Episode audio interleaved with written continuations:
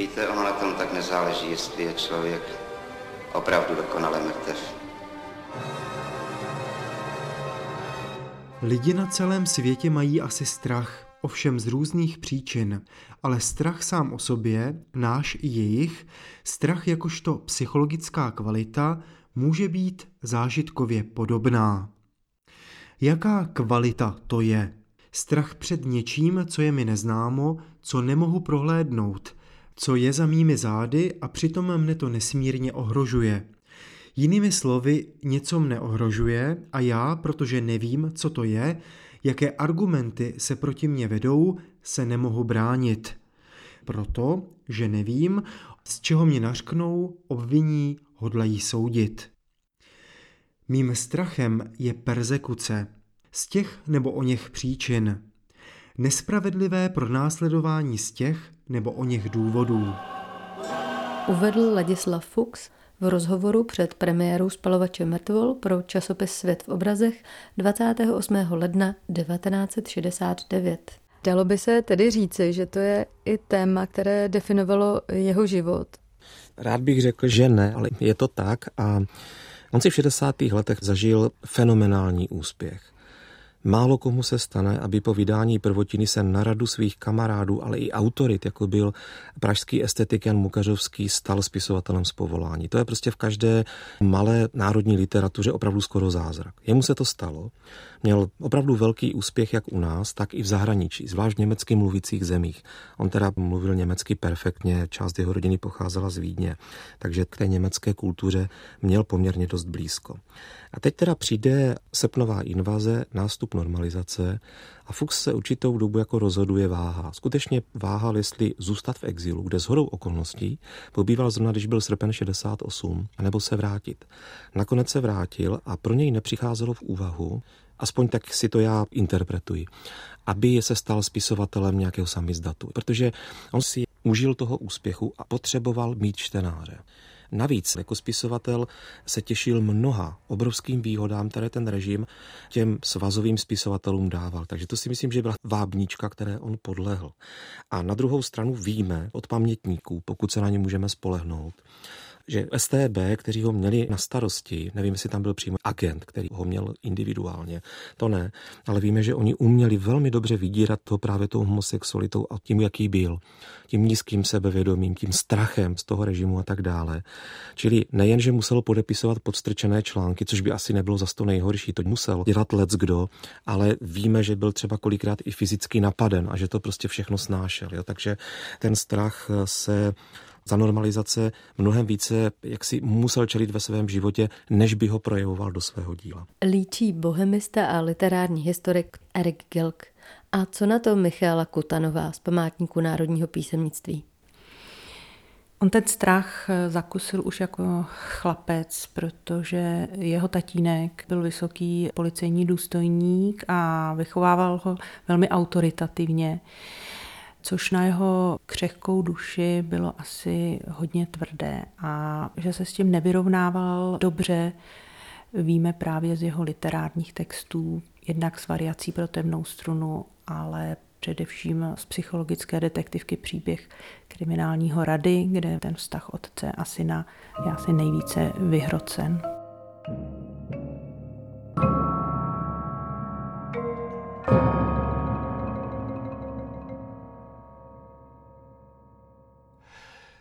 Doma vše proběhlo rychle a všedně, jak to probíhá vždy, když jde jen o samé bezvýznamné věci.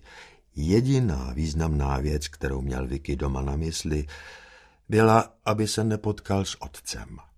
Zhltl v kuchyni oběd, vypil džus a pak běžel do svého pokojíku. Tam se u citronově žlutého umývadla za závěsem opláchl, přičísl si vlasy a znovu si oblékl kožíšek s bílým beránkem a červenou čapku.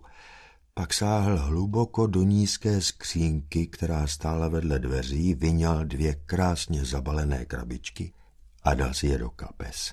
Do každé kapsy jednu. V hale letmo pozdravil komorníka, vběhl na schody a v mžiku byl dole před vilou. A teprve tam si oddychl.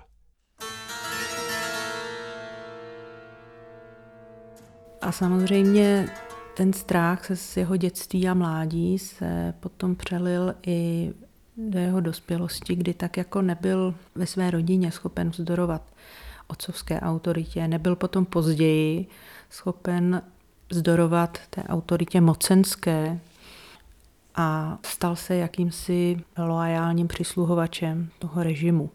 I když jsem za to mnohdy styděl, tak ale ten strach byl silnější a dostal se do téhle role.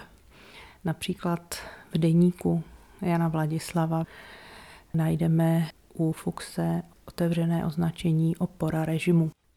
Vysvětluje Michála Kutanová, pracovnice Literárního archivu památníku národního písemnictví a autorka výstavy Proti světy Ladislava Fuxe.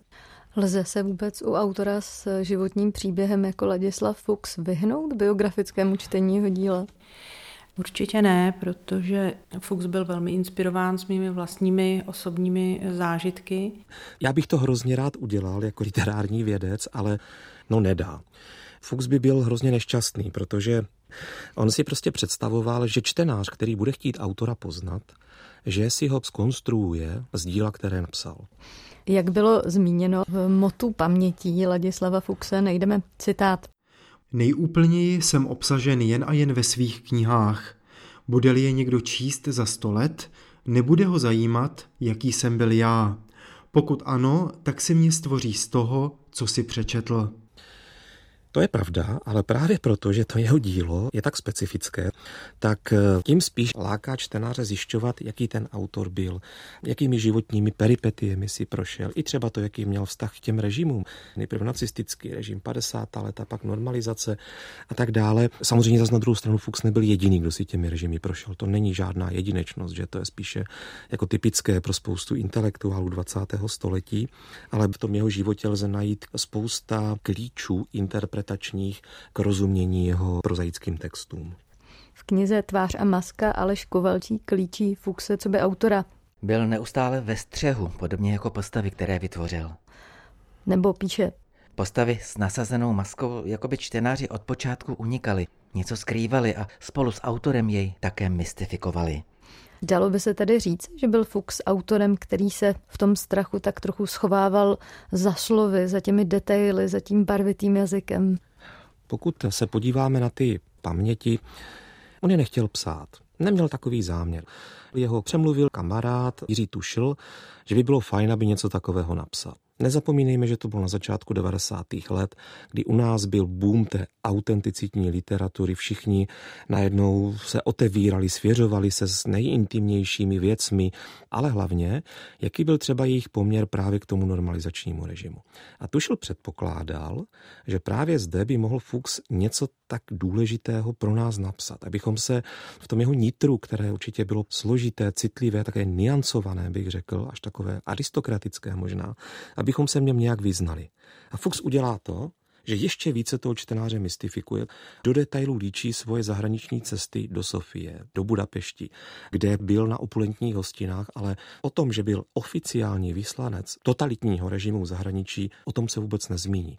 Ano, schovával se za určitými maskami, ale myslím si, že to nedělal ze strachu.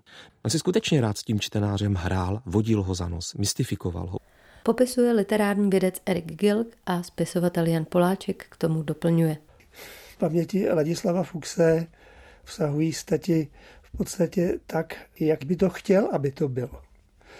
Že nepopisoval zcela realitu, protože se nějakým zásadním rozhodnutím vyhýbal, třeba tím, že se nechal hospitalizovat a pregnantní případ té jeho svatby kdy seznámil se s Italkou Giuliano Limity, která byla v Čechách. Mimochodem překvapilo mě, že to byla bohemistka. Já jsem vždycky přemýšlel o tom, jak se spolu bavili, jestli mluvili německy nebo jak, ale ona byla schopna mluvit česky. Viděl jsem v památníku národního písemnictví několik dopisů, pohledů, kde mu píše normálně česky, takže spolu česky mohli rozprávět.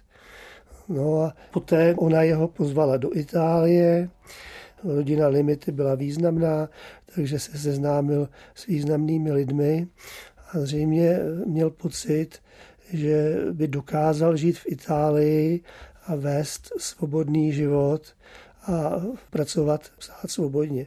Takže se rozhodl, že si ji vezme za manželku. Podle všeho ne, že by oslovila ona jeho a on to k tomu směřoval, k tomu sňatku. Takže někdy v červenci roku 64 se uskutečnila svatba v Milánu. Vzal si Fuchs i svou maminku sebou, ale po obřadu při hostině zřejmě zjistil, že je to pro ně neúnosné, že to nedokáže.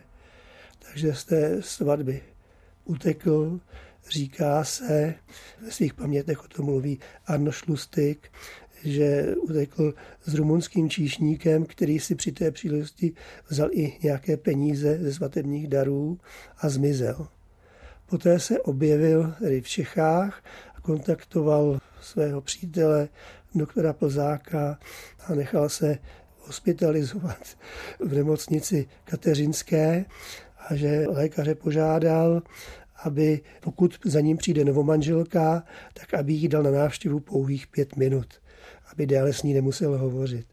Takže z toho svazku utekl a po létech papežským dispenzem byl ukončen, ale právně ukončen nikdy nebyl, takže Fuchs umíral jako ženatý člověk.